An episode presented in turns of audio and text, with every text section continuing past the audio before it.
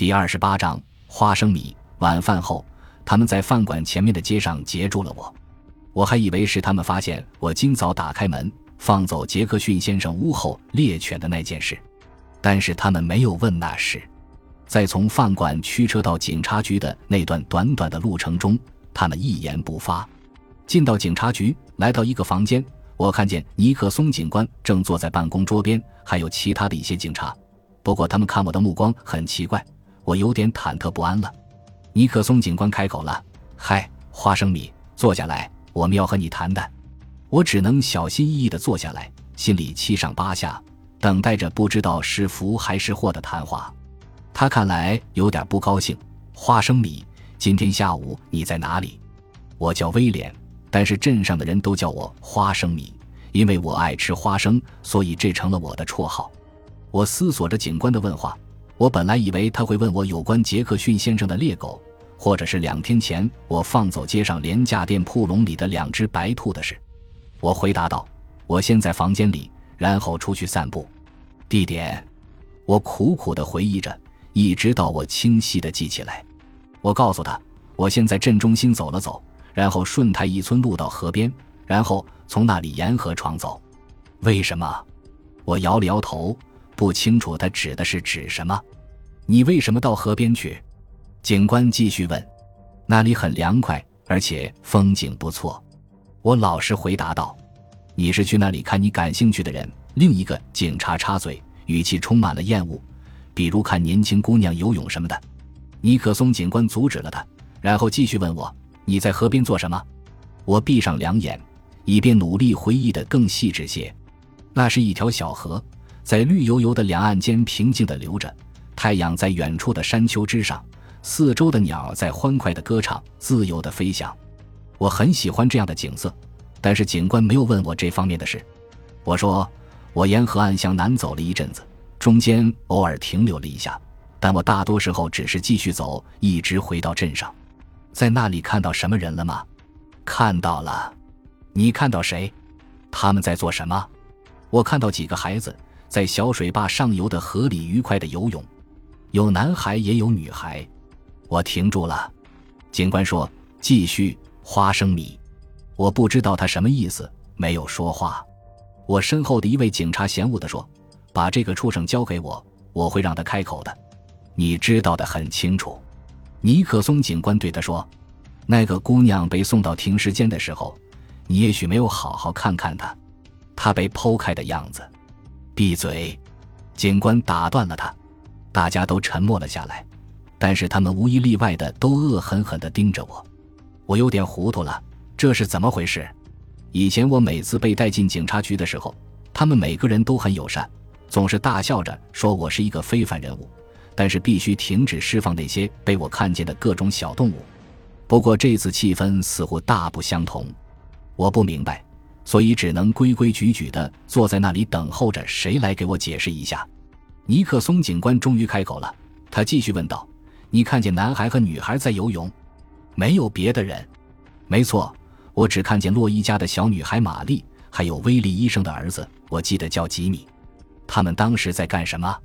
他们穿着游泳衣站在河岸，互相对望，然后他们喊着说他们要走了，就离开了那里，走进树林。”你这是在哪里？沿河岸散步。警官叹了口气：“没错，据别的孩子反映，吉米和玛丽离开时，你正好经过。你一言不发，只是低头慢慢走过。但是他们有人看见你一过去就改变了方向，尾随吉米和玛丽走进了树林，是不是？”“是的。”我说。“你为什么要跟着他们？”我眨眨眼睛：“不为什么。”那么。你为什么走那条路？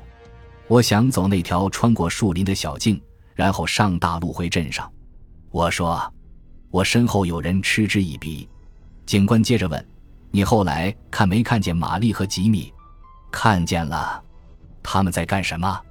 他们站在一辆停放在泥土路上的汽车旁边交谈。我并不是有意停步的，因为我并不知道他们在那里，一直到我听见他们的声音。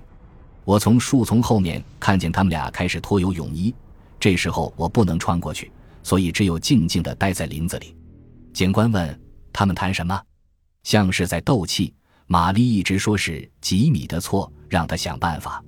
吉米也在不停的说不是他的错，让他别乱说话。警官的表情突然有了变化，声调也略微颤抖。你确信没有听错？是的，他们正在为某件事争吵，似乎是吉米犯的错。那究竟是什么事情？警官继续追问，语气很迫切。我不知道。女孩子说他坏，不停的埋怨吉米。我不知道他是什么意思。房间里有点骚动，有人喃喃自语，我却依然稀里糊涂。好吧，警官说，接着呢？发生了什么？哦，他们换好衣裤。什么？哦，你是说他们换下游泳衣，穿上干衣裤？他们换衣服的时候能够互相看见吗？我皱着眉说：“我想是的。他们站得挺近，大概一米远。”嗯，他们吵架时。你在干什么？其实我不想听他们争吵，也不想看女孩赤身裸体，那是不对的。所以我离开了，然后穿过林子。我告诉警官，我绕了道，顺着小路回到了镇上。那俩人没有发现你？没有。警官说，我们在你站着看他们的树后发现一堆花生壳。你离开的时候，玛丽和吉米还在那里吗？是的。你还听见他们说别的什么没有？我紧闭两眼。继续苦苦回想，那时候我刚在河边散步结束，树林里太热了，一点都不舒服。我只想尽快离开那里。我听见玛丽在吼，告诉她自己有了婴儿，是她的孩子，在她肚子里。然后我停顿下来，不太想回忆起你骂的女孩的脏话，但是尼克松警官依然逼问得很紧。然后呢？他们还说了什么？他问。呃，那男孩说些脏话。他说。假如他再不闭嘴的话，就会让他好看，让他不用再担心婴儿的事。就是这些。警官冷峻地盯了我一会，然后用缓慢又沉重的声调对我说：“花生米，你从没有向我撒过谎，这次呢？你有没有说谎话？”我连忙摇摇头：“绝对没有，先生。当你上了泥土路的时候，你看没看见别的？我看见一辆汽车从我身边开过，它开得很快。”开车的似乎是吉米，车里只有吉米一个人。是的，尼克松警官嘀咕着，同时倚靠在椅子里沉思了一会，然后他看着我身后的警察说：“看来是这样了。但是吉米说他几乎不认识那女孩，却又让他搭车回镇上，那倒是有趣。你相信这个傻瓜？”警官，一位警察说：“你不相信？”警官反问道。那人沉吟了一会儿，然后说。我相信，因为他没有那个编故事的心眼。我也不相信花生米会做出性犯罪的案子来。另一个人笑着说：“我依然云里雾里，只能局促不安地等待着发落。”最后，警官向下决心似的点点头说：“去把那小混蛋带来。”他的说法漏洞百出。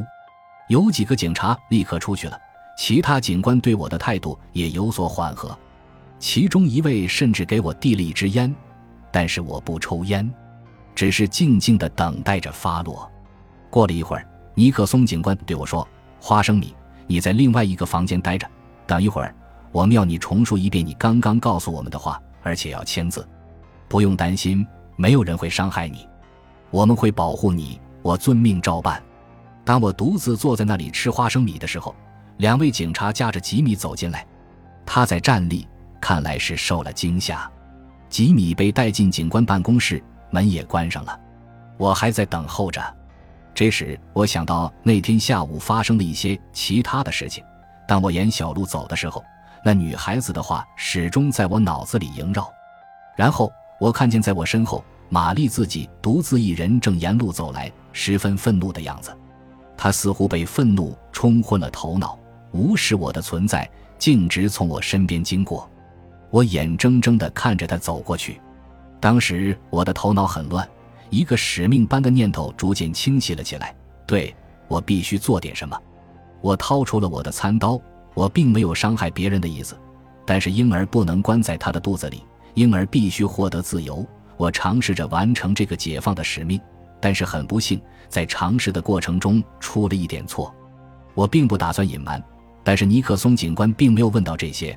我不知道他们想知道什么。感谢您的收听，喜欢别忘了订阅加关注，主页有更多精彩内容。